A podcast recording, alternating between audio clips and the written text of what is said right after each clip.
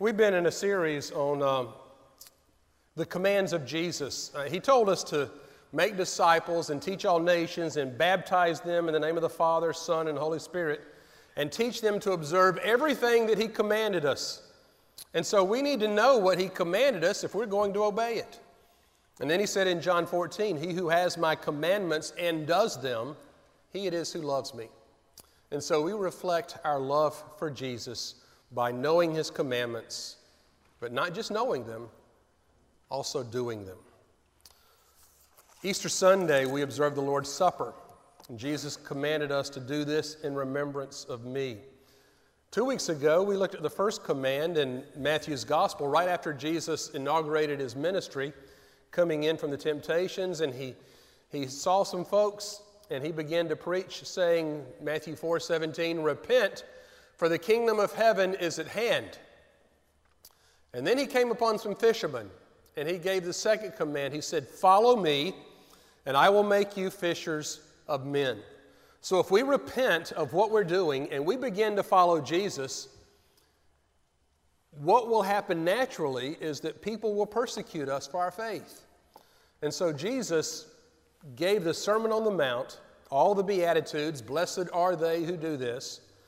And at the conclusion of the Beatitudes, he knew that if you do all these things, he said, verse 10, Blessed are those who are persecuted for righteousness' sake, for theirs is the kingdom of heaven. Verse 11, Blessed are you when men revile you and persecute you and utter all kinds of evil against you falsely on my account. And here's the command, the only command in the Beatitudes Rejoice, it's an imperative.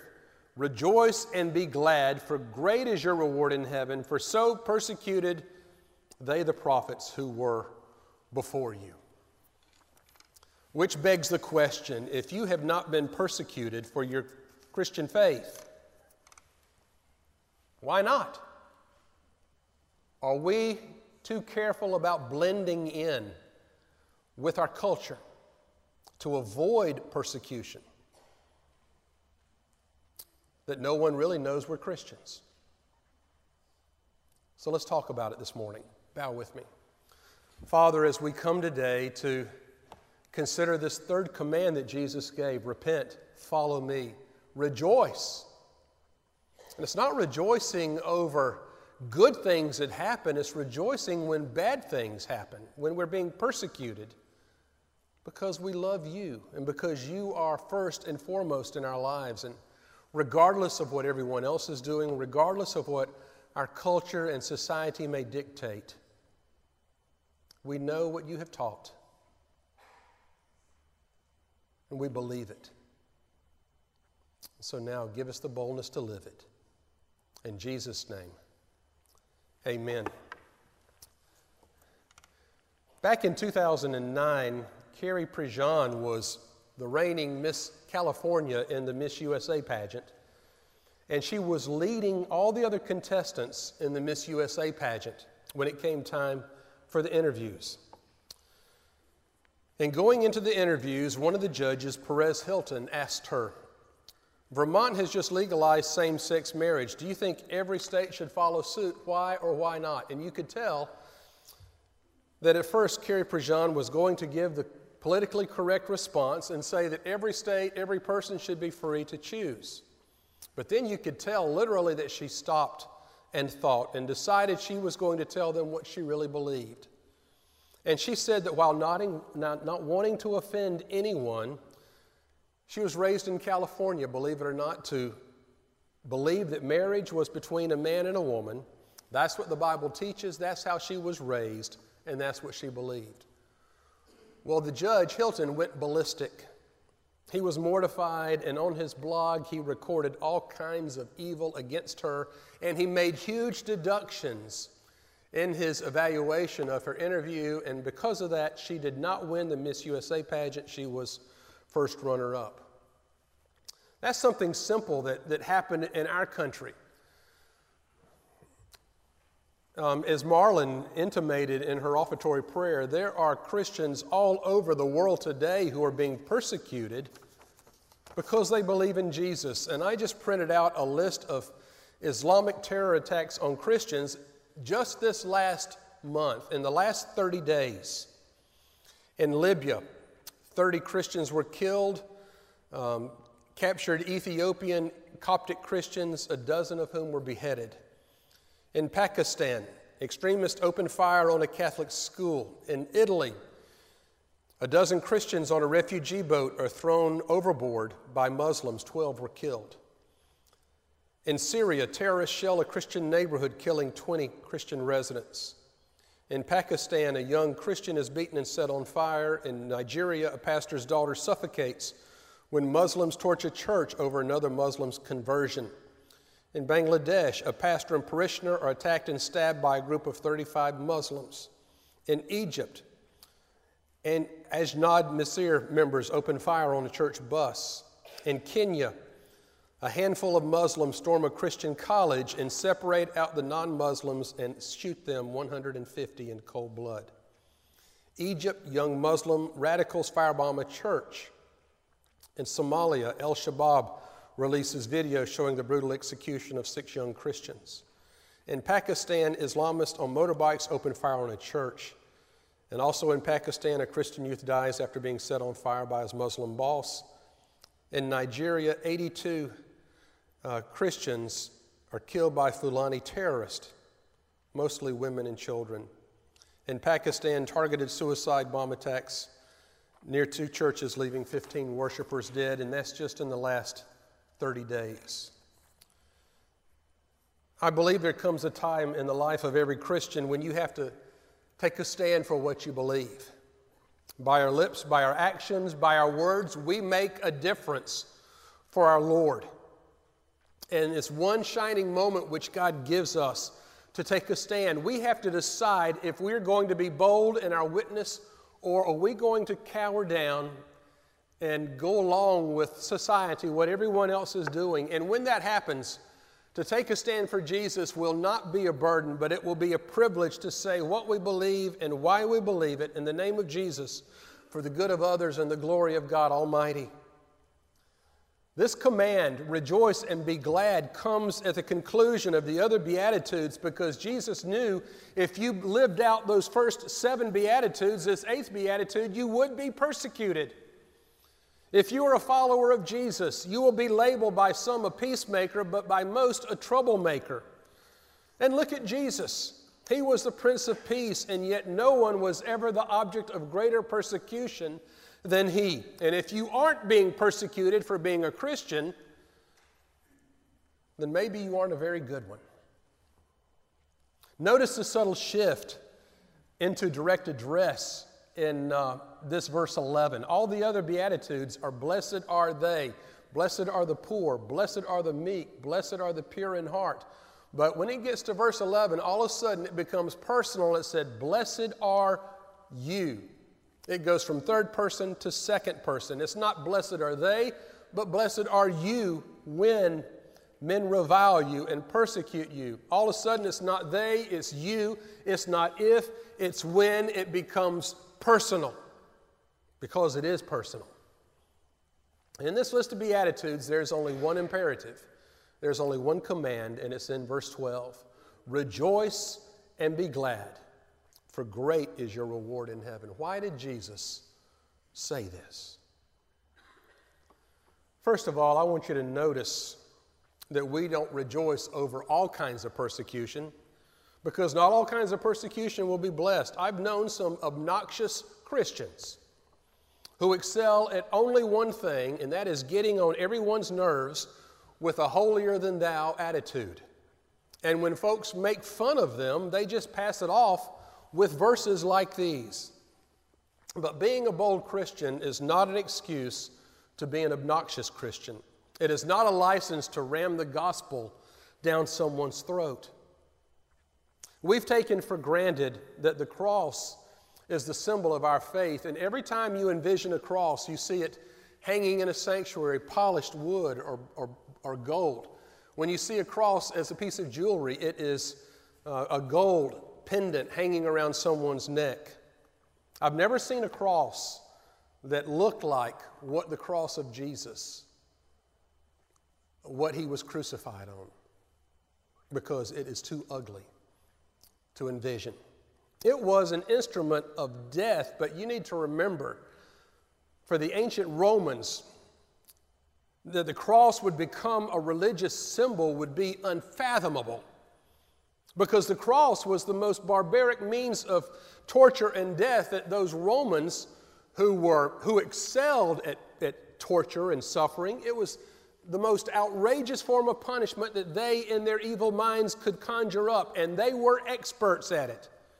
They used the cross as a means of deterrent and control and to strike fear in their subjects' hearts in countries far away from Rome, but still under their, their control and power. And the cross was a chilling reminder, and so the Romans had no qualms of, of erecting crosses all over the distant empire and, and, and putting dissidents on it, political terrorists, to show them what would happen to them if they followed that same path. It would be like starting a religion today and using the guillotine or electric chair as the symbol, only the cross was worse.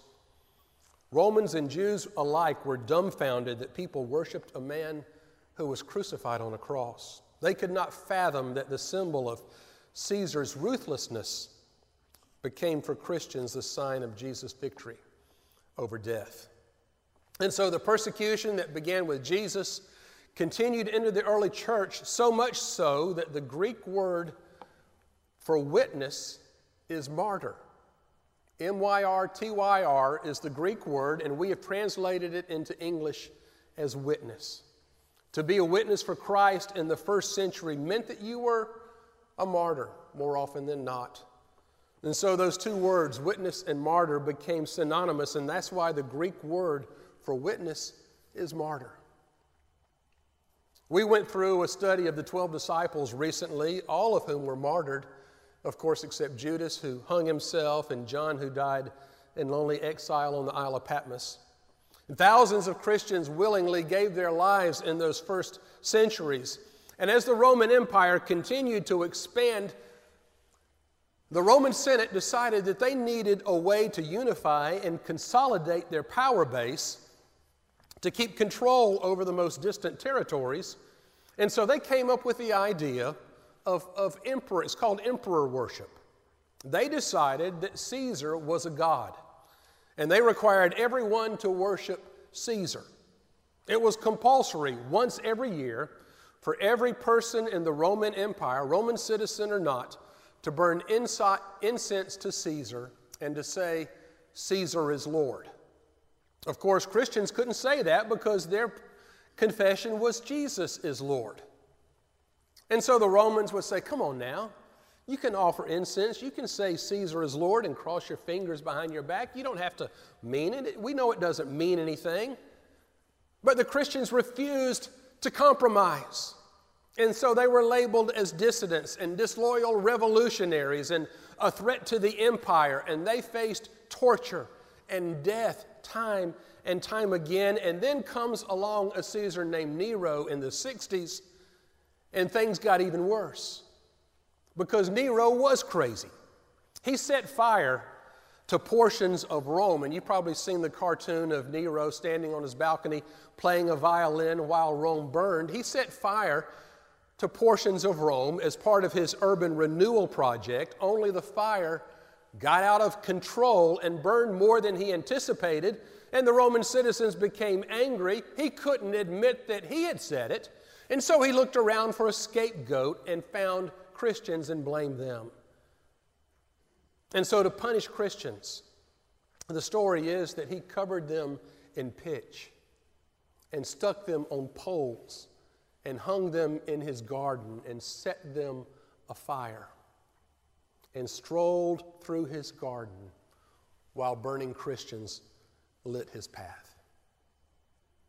The Romans did not understand the Lord's Supper either. They heard rumors that Christians were eating the body and drinking the blood of their founder, and the rumor began circulating among Romans that those early followers of Jesus were just cannibals.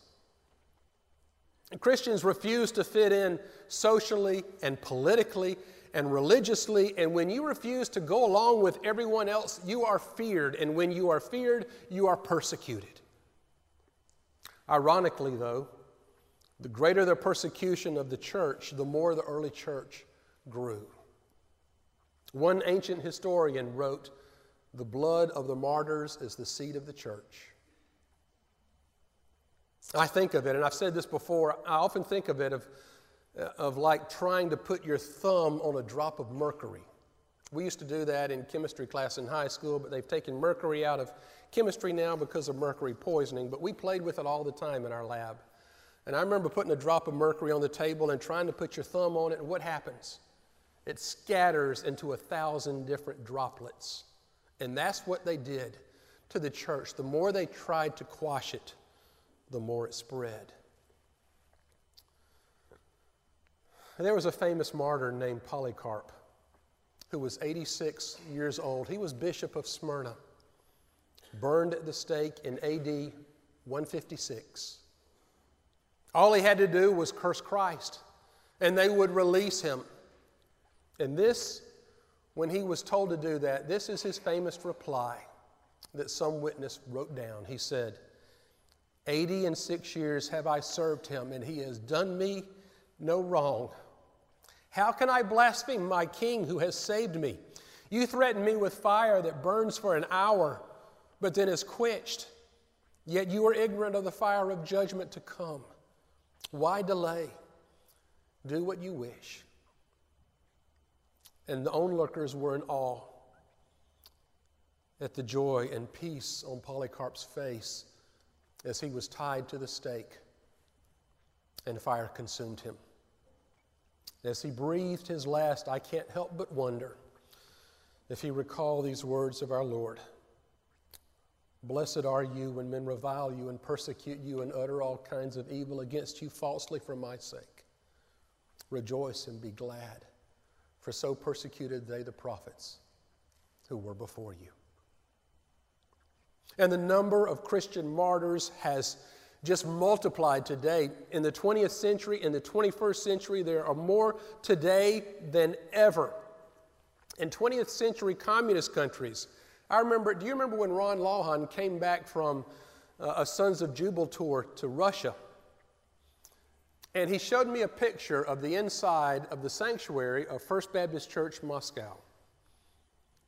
And there were portraits of men hanging around the balcony, and it looked like our chapel but there was a balcony in there, and there were portraits of men hanging all around the balcony. And I asked Ron, I said, Are those pictures of former pastors?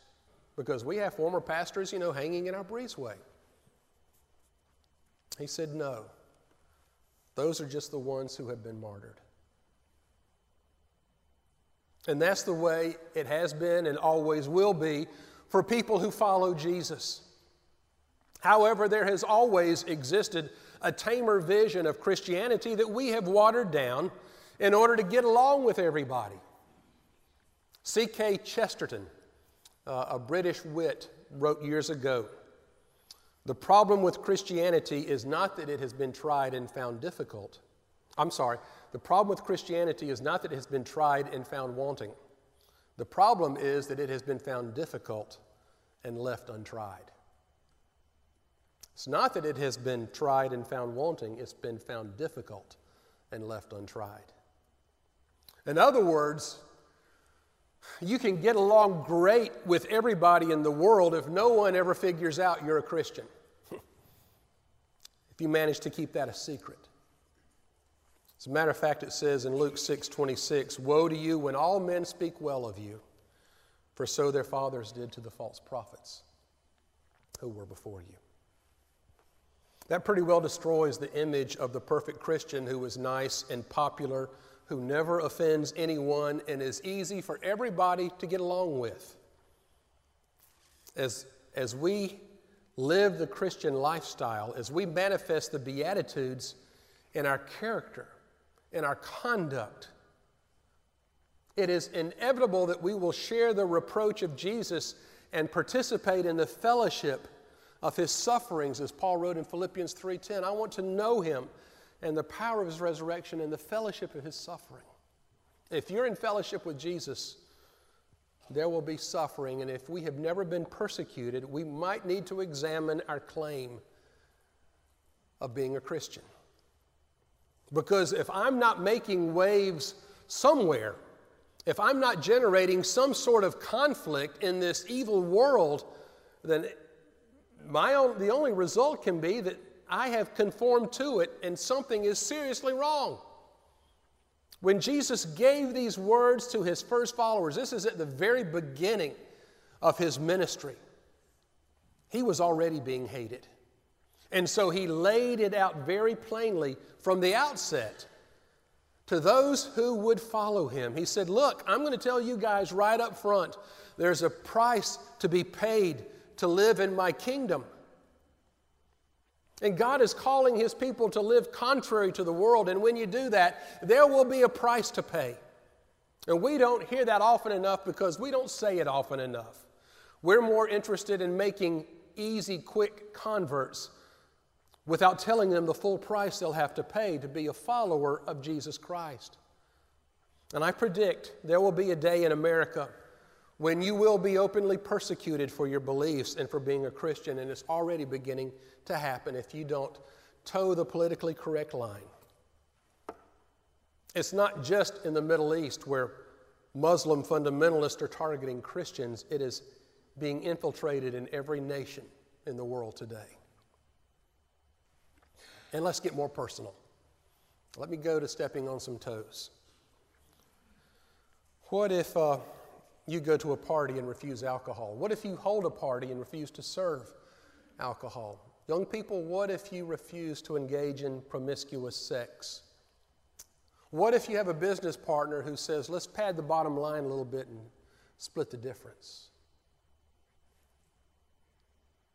What if you refused to participate in sports on Sunday? What if you refuse to conduct business on Sunday like Truett Cathy and Chick fil A? You remember the old question that folks asked, so popular about 20 years ago? If you were on trial for being a Christian, would there be enough evidence to convict you? If you were on trial for being a Christian, would there be enough evidence to convict you? It's worth thinking about isn't it? And there are more examples than I can give you here this morning where you are being asked to compromise your faith every day. It might be at school, it might be at work, it might be in your neighborhood. And I can't give you all those. But if you'll be sensitive to the Holy Spirit within you, you'll be under conviction and you'll know what's right and what's wrong.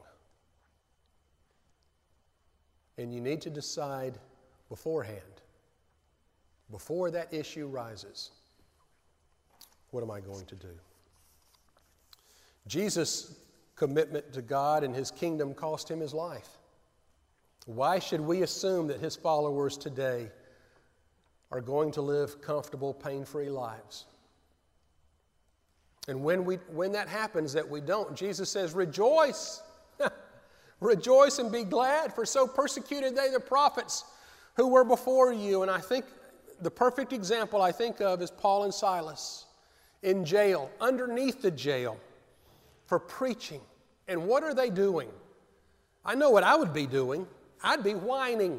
I'd be complaining, Lord, I'm your faithful servant. I've been proclaiming your word. Why have you let this happen to me? Get me out of here. What were Paul and Silas doing? They were singing. They were singing.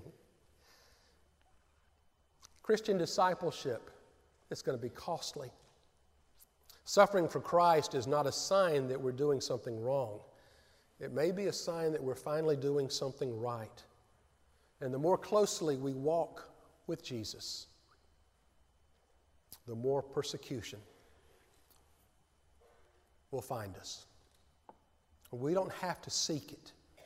We don't have to be obnoxious. We just have to be true to Jesus and his commands, and they will come. On a wall in a children's home in Calcutta, operated by an order of Mother Teresa, are these words which capture the thought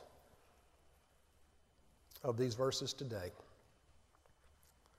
People are unreasonable, illogical, and self centered love them anyway.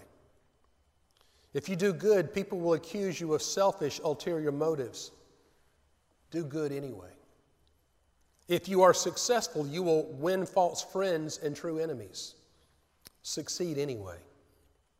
The good you do today will be forgotten tomorrow. Do good anyway. Honesty and frankness may make you vulnerable. Be honest and frank anyway. What you spend years building up may be destroyed overnight. Build anyway. People really need help but may attack you if you help them. Help people anyway. Give the world the best you have, and you may get kicked in the teeth. Give the world the best you've got anyway. Love. Obey. And follow Jesus. And you'll be persecuted. So be it. Let's bow together. Father, as we come now to a time of decision, it may not be a popular thing to step out into the aisle and come forward and profess faith publicly in Jesus Christ. And we know now living the Christian life is not a guarantee for a bed of roses, but it's a call to take up a cross and follow you.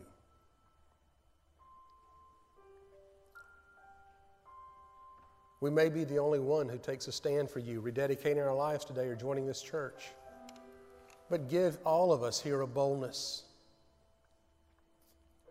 to profess our faith in you, not only within the confines of these walls with like minded brothers and sisters, but give us the courage when we emerge from this place, not only to say with words that we love you but to live out those words, whatever the cost. We want to seek your kingdom and its righteousness first and foremost, and let all the other worries and concerns of the world fall behind. And so we give ourselves to you fully this day and ask you to guide us. In Jesus' name, amen.